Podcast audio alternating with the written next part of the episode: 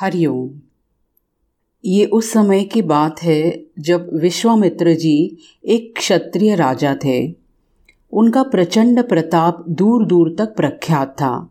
शत्रुओं की हिम्मत उनके सम्मुख पड़ने की न होती थी। दुष्ट उनके दर्प से थर थर कांपा करते थे। बल में उनके समान दूसरा उस समय कोई न था। एक दिन राजा विश्वामित्र शिकार खेलते खेलते वशिष्ठ मुनि जी के आश्रम में जा पहुँचे।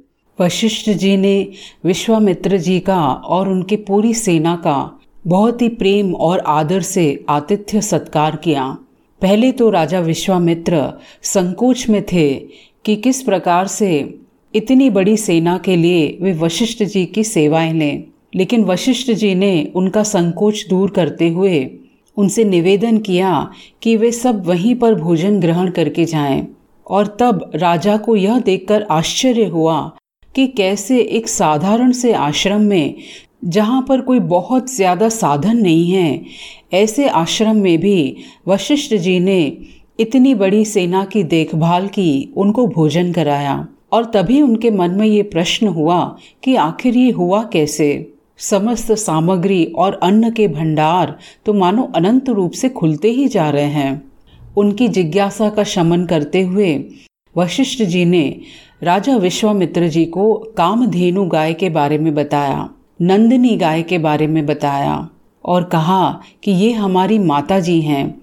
इन्हीं की कृपा से इस आश्रम की अनेकों सेवाएँ चलती हैं और इन्हीं की कृपा से आप सब के लिए भी हम व्यवस्था कर पाए हैं और अपने आश्रम की सारी व्यवस्था उन्हें दिखाई। राजा ने नंदिनी नामक उस गौ को भी देखा, जिसकी प्रशंसा दूर दूर देशों में हो रही थी। यह गौ प्रचुर मात्रा में और अमृत के समान गुण दूध देती थी। साथ ही उसमें और भी दिव्य गुण थे। जिस स्थान पर वह रहती, वहाँ देवता निवास करते और किसी बात का घाटा न रहता। सुंदरता में वे अद्वितीय थी। राजा विश्वामित्र का मन इस गौ को लेने के लिए ललचाने लगा। उन्होंने अपनी इच्छा वशिष्ठ मुनि जी के सामने प्रकट की, पर उन्होंने मना कर दिया। राजा ने बहुत समझाया और बहुत से धन का लालच दिया, पर वशिष्ठ जी उस गौ को देने के लिए किसी प्रकार तैयार न हुए। इस पर विश्वामित्र को बड़ा क्रोध आया। मेरी एक छोटी सी बात भी यह ब्राह्मण नहीं मानता, यह मेरी शक्ति को नहीं जानता और मेरा तिरस्कार करता है। इन्हीं विचारों से अहंकार और क्रोध उबल आया। रोष में उनके नेत्र लाल हो गए। उन्होंने सिपाहियों को बुलाकर आज्ञा दी कि ज़बरदस्ती इस गौ को खोलकर ले चलो। नौकर आज्ञा का पालन करने लगे। वशिष्ठ जी साधारण व्यक्ति न थे।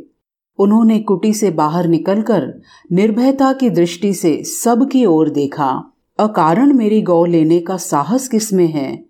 वह जरा आगे तो आए, यद्यपि उनके पास अस्त्र शस्त्र न थे, वे अहिंसक थे तो भी उनका आत्मतेज प्रस्फुटित हो रहा था।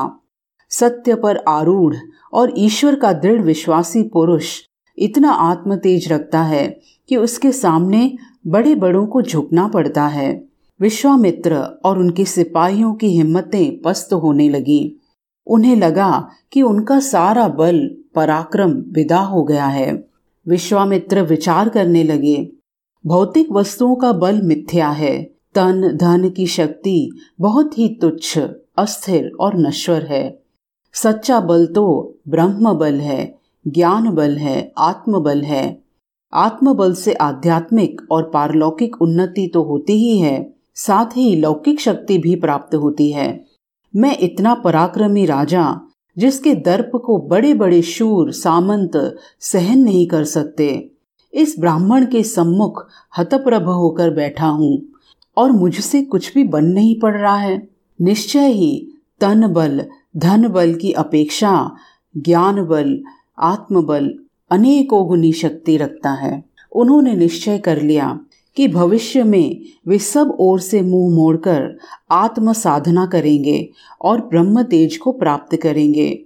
ब्रह्म तेज पर वे इतना मुग्ध हुए कि अनायास ही उनके मुख से निकल पड़ा कि धिक बलम क्षत्रिय बलम ब्रह्म तेजो बलम बलम, क्षत्रिय बल तुच्छ है, बल तो ब्रह्म तेज ही है, बल तो ज्ञान बल है। तो मित्रों, इस अत्यंत सुंदर प्रसंग से हमको यह ही शिक्षा प्राप्त होती है कि दुनिया में कुछ लोगों के पास धन का बल है, पद का बल है अस्त्र शस्त्र का बल है, और कई लोग ऐसे हैं जिनके पास ज्ञान का बल है, जो विद्वान हैं। इन सब के बीच में यही दिखाई पड़ता है कि धन बल, शारीरिक बल अस्त्र शस्त्र का बल, पद का बल ये सब न केवल ये सब खोखले अभिमान को बढ़ाने वाले हैं। अपने आप में ये नश्वर हैं।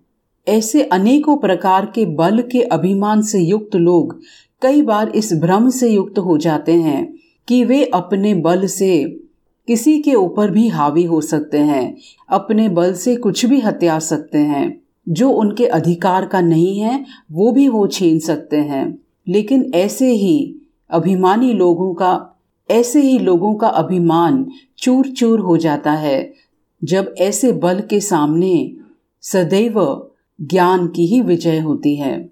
निश्चित रूप से ज्ञान का बल ही सबसे महान बल है। ज्ञान से ही अनेकों प्रकार की सिद्धियाँ प्राप्त होती हैं। हम जो लक्ष्य रखते हैं, उन लक्ष्यों को हम अपनी बुद्धिमत्ता से, अपने विवेक से सिद्ध कर सकते हैं। निश्चित रूप से कई बार हमको अपने शारीरिक बल का प्रयोग करना पड़ता है। कई बार लौकिक वस्तुओं का बल प्रयोग करना पड़ता है। लेकिन ये समस्त प्रकार के बल भी तभी हमको आशीर्वाद देते हैं जब इनको धारण करने वाला ज्ञानी हो, विवेकी हो, संवेदनशील हो, जो अपने लौकिक बल के ऊपर अभिमान रखते हैं, वे धीमे धीमे जड़ होते जाते हैं, असंवेदनशील हो जाते हैं। और ये ही न केवल अन्य को पीड़ित करते हैं, लेकिन अपना भी पतन करते हैं। हम लोग खुद कई बार जीवन में अनुभव करते हैं कि जीवन में कई बड़े बड़े उतार चढ़ाव आते हैं। कई बार हम ऐसी परिस्थितियों का सामना करते हैं जो हम पर बहुत हावी हो जाती हैं, लेकिन जिसका विवेक उपलब्ध रहता है, जो ज्ञानवान होते हैं, किसी भी परिस्थिति में रास्ता निकाल लेते हैं। आज के समय भी कोरोना वायरस ने कैसे पूरे विश्व में हाहाकार मचा दिया है? लेकिन अगर आज इसका हम लोग सामना कर पा रहे हैं, उन वैज्ञानिकों की कृपा से है जो इस वायरस को समझ रहे हैं, इसको हम कैसे हैंडल कर सकते हैं, इस ज्ञान को बता रहे हैं। तो दोस्तों, हमको जीवन में सदैव ज्ञान की प्रधानता रखनी चाहिए। हम इस दुनिया में रहते हुए भी लौकिक ज्ञान बहुत अच्छी तरह प्राप्त करें। और उससे कहीं ज़्यादा महत्वपूर्ण है कि हम ईश्वर का ज्ञान प्राप्त करें, अपने बारे में ज्ञान प्राप्त करें। जब हम अपने बारे में ज्ञान प्राप्त करते हैं, तभी हम एक निर्भीक, पराधीनता से मुक्त, आनंद से युक्त जीवन जी सकते हैं। तो इस प्रसंग से हमको यही सुंदर शिक्षा प्राप्त होती है कि ज्ञान का बल ही सबसे महान बल होता है। वो हमको समस्त पराधीनताओं से, समस्त पीड़ाओं से मुक्त कर देता है, समस्त डर से मुक्त कर देता है। विश्वामित्र जी भी इसी ज्ञान की महिमा देखते हैं और ब्रह्म ज्ञान को प्राप्त करने के लिए निकल पड़ते हैं। उन्होंने अनेकों उतार चढ़ाव से गुजर के, घोर पुरुषार्थ करके, अंततः ब्रह्म की अवस्था में जग गए और आगे चल के महर्षि विश्वामित्र कहलाए। हरिओम